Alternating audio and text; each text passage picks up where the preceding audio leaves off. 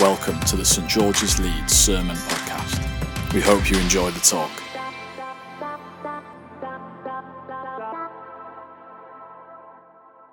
Good evening, everyone. In case you haven't met me before, my name is Eve, and uh, I'm the clergy leader here at St George's, uh, helping to run the day to day ministry here. And I'm also involved in the student work as well. So if you're a returning student, you will have seen me already, but it'll be great to get to know some of you more over this next year. Um, I was telling the students earlier that I, I started university uh, 15 years ago this year, and they got to see some embarrassing pictures of me as a student, uh, which none of you will ever get to see. So, tonight we are continuing a series on the book of Hebrews, a letter to the early church in the New Testament. And last week, uh, I gave out, if you were here, uh, some scripture journals. Who's remembered their journal? Some of you have remembered it from last time, yes. Um, if you'd like one, you can find them online. Uh, they're really, um, they're really, what do you call it, inexpensive. And, uh, and this is the NIV version, and it's got the letter to the Hebrews, and then it's got some note paper, so it just helps you kind of keep track of where we are if you'd like one, or bring your Bible. If you want a physical Bible tonight, Come and get one from the front. They're right here. Don't hesitate and follow along with us. And we're thinking um, about this letter together, which is not originally written to us, but it is for us, a gift from God to form and shape us and widen our imagination in a weary and yet fast paced world, bringing us to the person of Jesus. And we're going to be spending time in the Bible, the true and trustworthy account of God's action in the world, his purpose in all creation, because it is our story as well that we step into. And I've been encouraging people to read along or listen along to Hebrews, maybe each week. It takes about 47 minutes to listen to David Suchet, or Poirot, um, read the letter of Hebrews to you, or there are different apps you can use or read along. And it helps us to be in this letter. And you can listen to the first talk from this series on our podcast that I spoke about last week. We thought from the first two chapters about who Jesus is, who we are, and how we pay attention to him in the scriptures and in the Son, Jesus. Jesus, who is the radiance of God's glory and the exact representation of his being. He is worth building our lives upon. So today we're going to head into chapters three and four. And I've called this a better glory because I want to think a bit about uh, the glory of Jesus. We're going to think about being holy partners in a heavenly calling. We're going to think about hard hearts and God's rest, encouraging one another, and it being today. We're going to come back to today later on. So, first of all, we head into chapter 3. Therefore, holy brothers and sisters who share in the heavenly calling, fix your thoughts on Jesus whom we acknowledge as our apostle and high priest. So, the first word we've got here um, in chapter 3 is a therefore. And if you know me, I bang on about therefores because they're really helpful in reading the Bible. Because when there's a therefore, we ask, what is the. Say it louder. What is the. Yeah, you go. What is the therefore for? Lovely. It's just a lot of, you know, you can get stuck with it. Um, so we can do a lot of Bible study with that. And we see here in this, therefore, that it's referring back to the opening of the letter, um, and uh, which in its original context wouldn't have had those chapters and verse numbers, it would have just been the opening paragraphs. How God has revealed himself, who Jesus is, and this good news that we are encouraged not to drift away from. And we also find here that the author of the letter speaks identity into the early church, those listening. And in the NIV, we read, Holy brothers and sisters who share in the heavenly calling. Um, in the, the version, the translation that I often use in my own study, it, it talks about holy partners in a heavenly calling, which I think is a bit neater and easier, easier to remember. And there's so much in there that speaks to our identity. In Jesus, his death and his resurrection, we are forgiven of all our rejection of God, which separates us from him. And we're brought into freedom. We expressed that earlier when we were praying, when we were asking for forgiveness and remembering the work of Jesus that makes forgiveness available to us. So we're made clean and holy, set apart for God in lives of purpose and fruitfulness. And if you tonight haven't stepped into that reality of knowing Jesus and being free to live for Him, I encourage you to do that tonight. Talk to the person who brought you, or come and talk to someone later on, maybe have some prayer, and invite Jesus to be number one in your life. So we're holy. We're also partners. We share in a common vocation or a calling, an identity. And we've been speaking about our values in recent weeks at St. George's. And again, if you're new to us or if you're uh, finding out a bit more about us, our podcast has the last, well, all our talks, but the last few talks particularly about our values. Our values of relationship, of creativity, and generosity. And that value of relationship is spoken to here. We're different parts of one whole body, united in Jesus, and we cannot say, I have no need of you. I don't need you in my life. I don't need you in my church family. We are partners. And it's a partnership of trust and love, not transactional like we might see now, or businesslike, because Jesus has done everything needed for us to be partners with Him. We don't need to earn it. We also can then guard ourselves against unhelpful comparison in the body of Christ, in the church. We don't have to worry about what other people's gifts are because we have our own to bring. And we can celebrate each other's gifts, knowing that we need one another. So we're holy partners in a heavenly calling. And this calling, this corporate calling, is heavenly because it involves us being part of God's kingdom work now. By living in obedience to Jesus, filled with the Holy Spirit, we usher in the rule of King Jesus into the here and now, on earth as it is in heaven, as we prayed earlier. Your will be done. We're not waiting around for a trumpet call to then go to heaven in some ethereal, disembodied space that's an escape. We are building tangible outposts and communities here of God's kingdom on earth in our everyday lives. So, do you know tonight, if you follow Jesus, that this is your identity? It might be that Jesus wants to remind us tonight of that. So, I invite you for 10 seconds, look around you at the other people here in the building tonight. Just have a little look. I give you permission. Have a little look. Give a couple of people a wave. Go on. You've just been chatting to them. There you go. Quite awkward, isn't it? It wasn't awkward in chat time just now.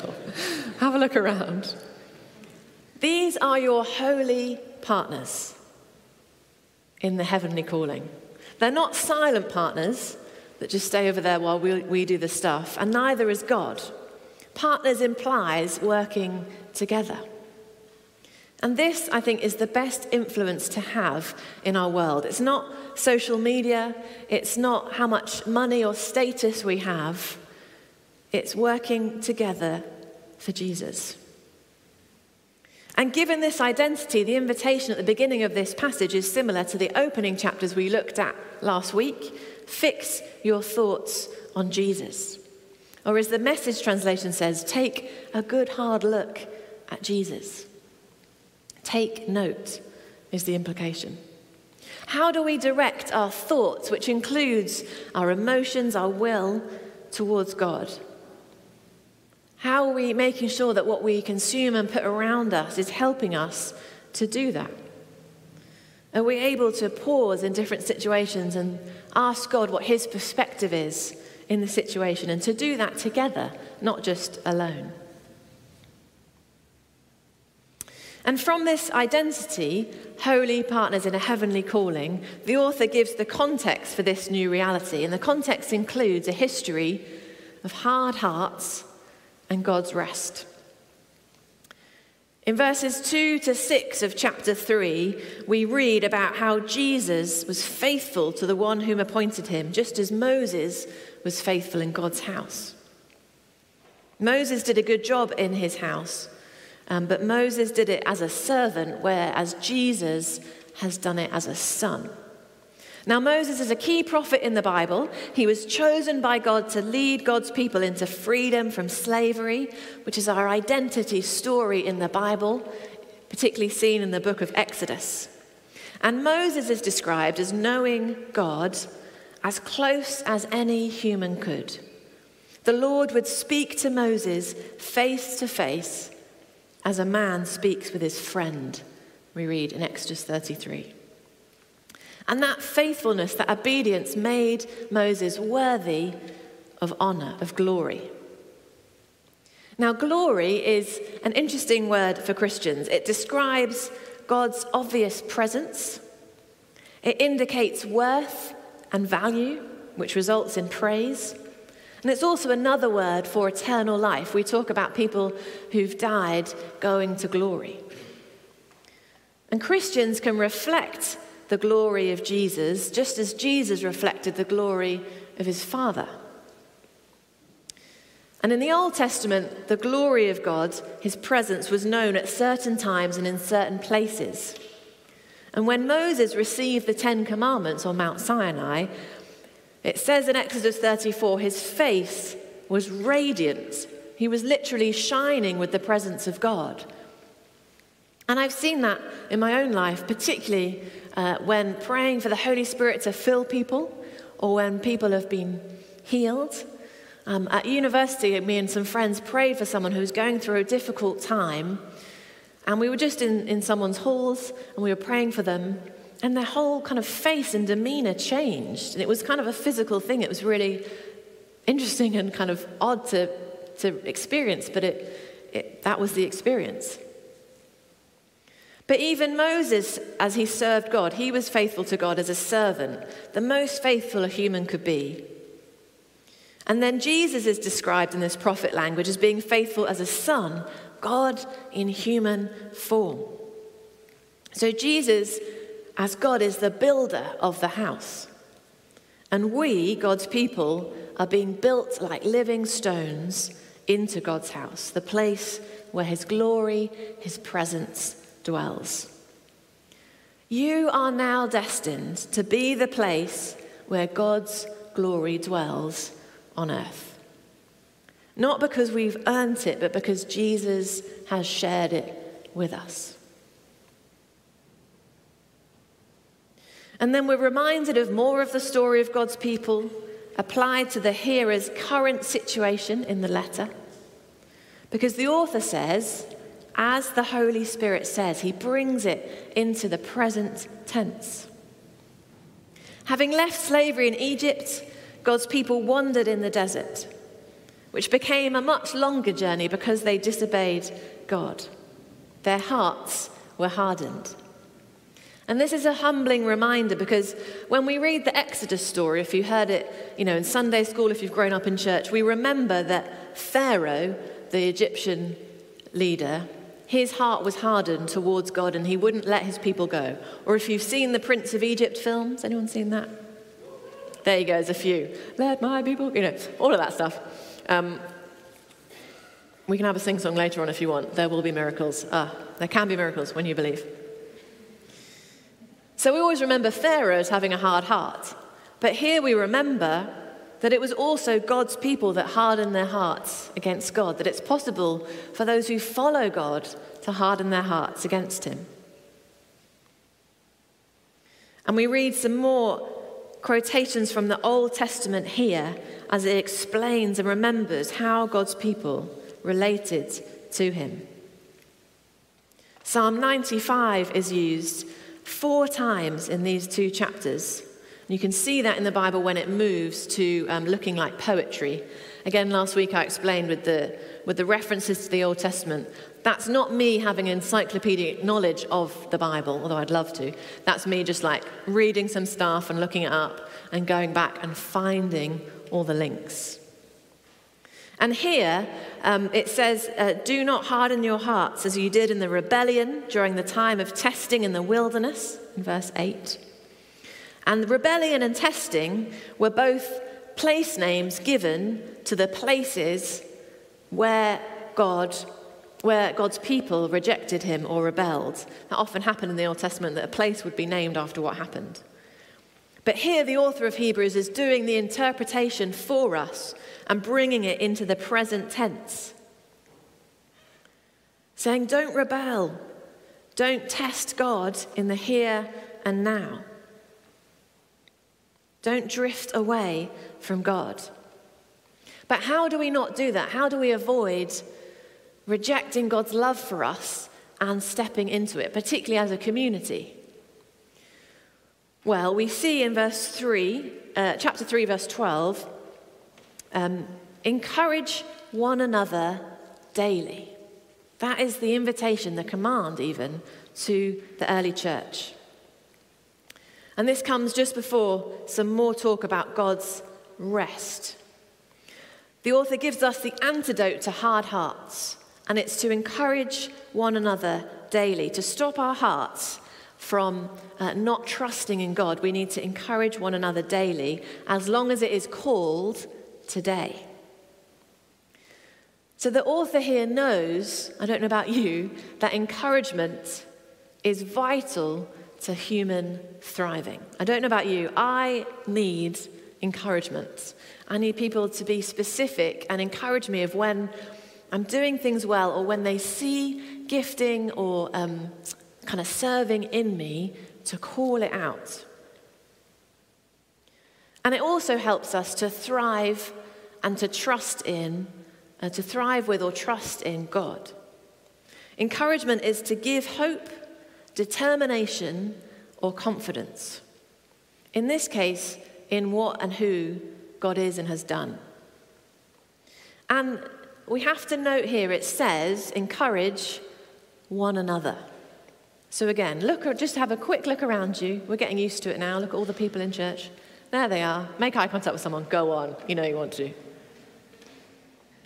says encourage one another. This requires one person to say to another person or show them in loving service, let me encourage you. And encouragement is also specific. Let me encourage you, specifically, you, who you are, what God has put in you, and in the specific situation that you are in or they are in. So it takes us being intentional in doing this and to point people to Jesus and who he is in each situation and activity. It's not self encouragement or self help, although we do need to talk to ourselves, to our inner lives, um, about who God is. But it's intentional and relational and out loud. May I encourage us this week to encourage those who we know who also walk with Jesus specifically and out loud. It might be a message, it's even better in person. An encouragement, it says, guards us against the deceitfulness of sin, the lies of the enemy, the accuser, and the world that try to say, just as we see in, in the beginning of the Bible in Genesis, did God really say? Or you're actually alone in this situation. God can't help you. Or God doesn't exist. Jesus isn't the Son of God. He's not the Savior. You need to make a way for yourself. Encouraging one another guards us from those lies. And it's Jesus, remember, who is the one who sustains us and lifts us up. So when we encourage, that's not the same as flattery, saying, Oh, you're so good at that, sort of trying to get a bit of a transactional thing going, because then they say, Oh, but you're so good at this. It all gets a bit lame, doesn't it? Um, it's not trying to fix the other person's situation if they're in a difficult place. It's rather praying and speaking life and truth into their lives, naming Jesus as the one that can serve them and help them. And again, we have the encouragement of how God does that because the Word of God, it says in chapter 4, verse 12, is alive and active. The Holy Spirit is speaking, the Word of God and the Bible are speaking, able to do heart surgery in our lives, in the Scriptures and the Son. Are you an encourager? Because no, it doesn't say go and seek encouragement from others, although that's sometimes good to do. It says, are you encouraging another person daily? Because if we all do it, then everyone will receive the encouragement that we need to keep us in the truth of who God is. And when are we encouraged to encourage? Daily, as long as it is called today. What day is it today? Oh, lucky. Okay, think about that again. Encouraged to, uh, daily, as long as it is called today. What is the day? Today. today. There we go. It's today, guys. It's not a trick question. It is also Sunday. I know that. Back to God's rest before we end on today. Hard hearts and God's rest. The hard hearts of God's people against him meant that they wandered away from God's presence and promise. And this wandering stopped them from entering into the promised land, the rest that they were to have with God. And when we hear about God's rest, just to say, they're not just talking about a future idea of heaven or even heaven on earth now. There's this theme of rest throughout the Bible the rest in the creation stories where God rests from creation, saying, Everything is very good. There's the rest promised in the promised land. But then we see in chapter 4 that even then, Joshua, the servant of God, wasn't able to bring all of God's people into the promised land. So there's still some, there still remains a Sabbath rest for God's people. There is a greater rest, a peace that is available in Jesus in every situation that we find ourselves in because we have the presence and the promise of Jesus with us. And when are we invited to enter this rest offered in Jesus? When are we invited to do it? It's not a trick question. Say it louder, say it louder. I can see you guys. Today. Today. There we go. Today, if you hear God's voice, do not harden your hearts. It's today. If we hear God's voice, or if we want to know God, there is an opportunity, and that opportunity is yeah, you're going to keep saying it. You can get as loud as you like, and I won't stop. And what day will it be tomorrow? Today. This is what I'm talking about. And what day was it yesterday? Today. Thank you. What day will it be the day after tomorrow? Today. Thank you. Each day, God has set as today, as a day that God speaks to us, and that we're invited to trust Him with our lives, to be holy partners in a heavenly calling. And we're encouraged to encourage one another in that truth every day, as long as it is called. Thank you. Tomorrow, what are you going to ask your friends? You're going to say to them, What day is it? And they're going to say, and the next day, you're going to say, What? What, what day is it? And you're going to say, Thank you. It excites me that every day is today. Imagine if it was like God has set a day and it was last Tuesday and you're too late. No, God has set a day that is today. His mercies are new every morning.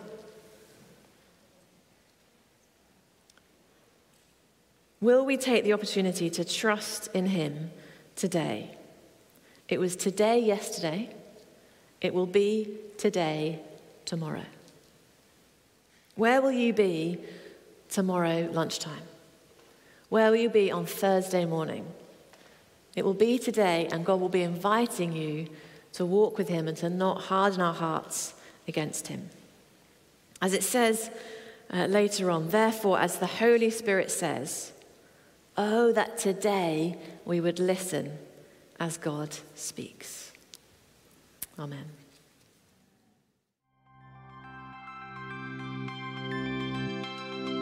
Thank you for listening to the St George's Leeds Sermon Podcast.